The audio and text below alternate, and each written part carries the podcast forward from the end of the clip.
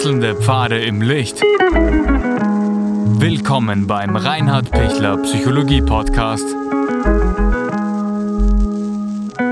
Diese Folge wurde ursprünglich als Video auf YouTube ausgestrahlt. Herzlich willkommen auf meinem YouTube-Kanal. Mein Name ist Dr. Reinhard Pichler, ich bin Psychotherapeut und spezialisiert auf Ängste. Und in diesem Video geht es, was tue ich nach den Panikattacken, was tue ich nach der Angst.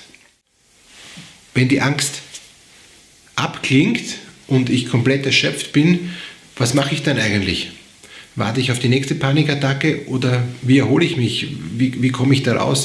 Das ist für viele Menschen ein zentrales Thema und ist auch ein, ein wichtiges Thema in der Therapie, weil man kann gut die Gründe vor der Panikattacke bearbeiten und im Blick nehmen. Die Quellen, die Wurzeln, wie ich sie in einem früheren Video, ähm, den Link finden Sie unten, ähm, erkennen kann. Dann kann ich lernen, was passiert in der Panik und kann mich in der Panik selber besser zurechtfinden und da mehr Vertrauen und Sicherheit kriegen.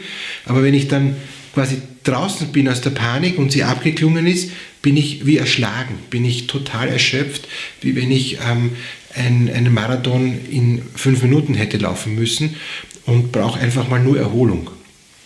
Ich entwickle dann oft schon wieder eine große Angst davor, wie es weitergeht, weil ich mich jetzt schon darauf vorbereitet, oh Gott, wenn das wiederkommt, ich, ich stehe das nicht mehr durch, ich, ich, ich kann es nicht mehr ertragen, es ist mir zu viel. Und tatsächlich, sie bauen bereits wieder die nächsten Ängste auf, sie arbeiten bereits wieder an der nächsten Panikattacke. Und wenn das so ist, dass mehrere Paniken hintereinander kommen, dass die, dass die Paniken regelmäßig sind, heißt das dann eben, generalisiertes Angstsyndrom, eine generalisierte Angststörung.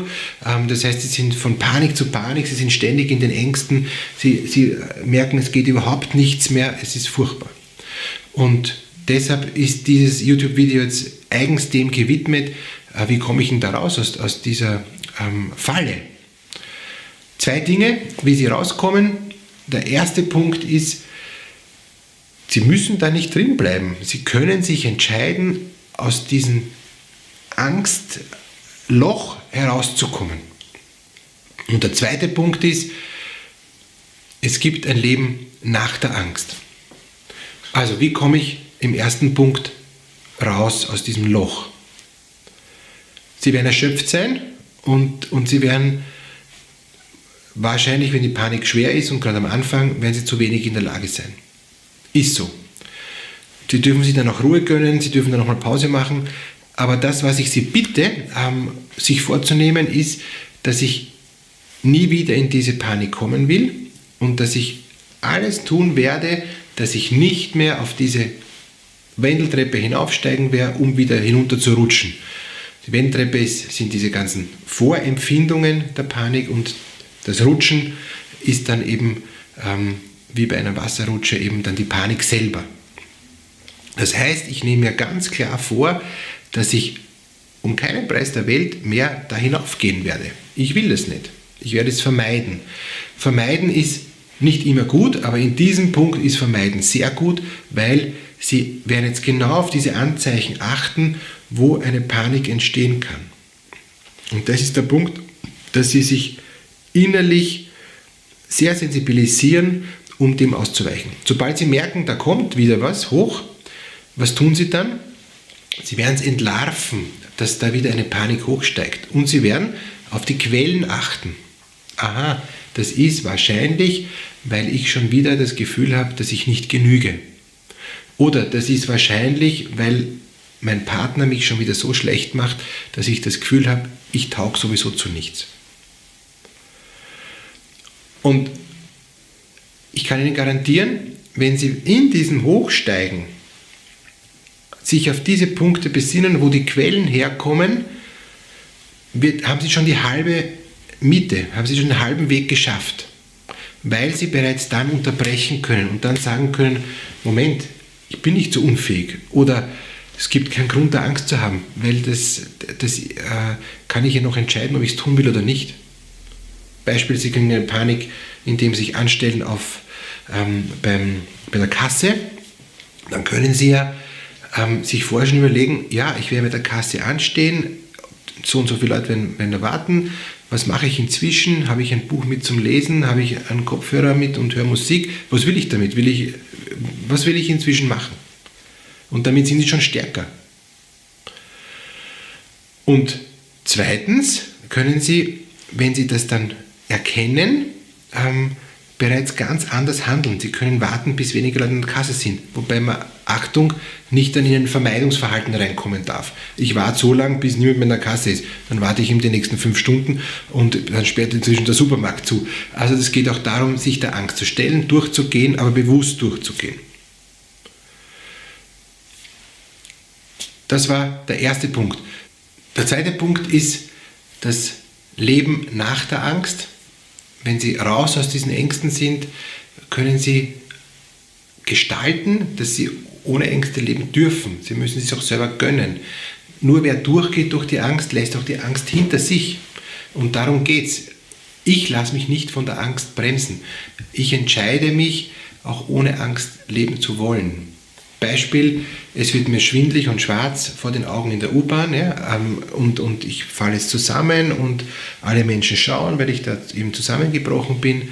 Ähm, ich, ich male mir das aus und es wird immer schlimmer und es wird mir die Knie wirklich schon weich und mir wird schon schwarz vor den Augen, dann kann ich unterbrechen und kann sagen, Moment, ähm, ich atme durch, ich denke an was anderes, ähm, ich stehe ganz normal in der U-Bahn, aber ich denke jetzt gar nicht an die U-Bahn, sondern ich denke jetzt gerade an, an meine Kinder oder ich denke an was Schönes, ich denke jetzt gerade an, an den wunderschönen Sonnenaufgang bei der letzten Bergwanderung. Und sofort sind sie weg von der Panik. Je mehr sie sich hineinsteigern und denken, oh Gott, die U-Bahn und die Menschen und alle sehen mich und ich fange schon an zum Schwanken und ich werde käseweiß und das Herz beginnt, an, beginnt bereits zu brennen und, und der Kopf rast und, und so, ja, dann ja, dann sind sie bald, dass sie am Boden liegen. Was, was tun, wenn es ihnen wirklich passiert und sie liegen am Boden? Ja, dann werden sich die Leute um sie kümmern, sie stehen wieder auf, sie sagen Danke, sie wissen, dass es nur eine Panik ist, sie brauchen keine Rettung. Und ähm, wichtig ist auch zu wissen, man stirbt von einer Panik nicht und eine Panik ist nicht gesundheitsschädlich, auch wenn natürlich ein starker Adrenalinausstoß ist, der Körper kann das verkraften.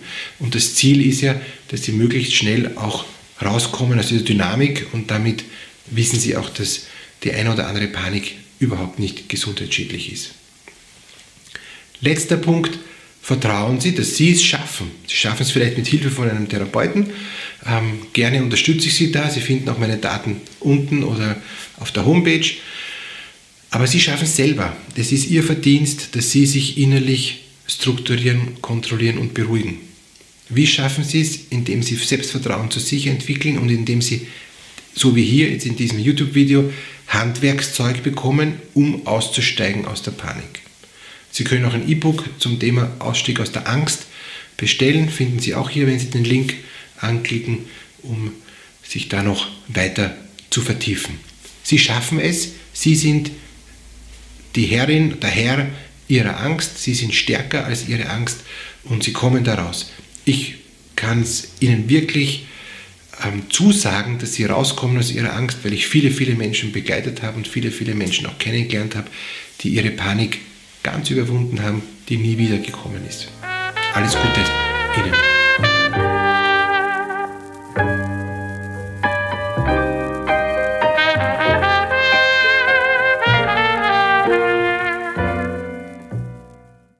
Wenn Ihnen diese Podcast-Episode gefallen hat, geben Sie bitte eine positive Bewertung ab.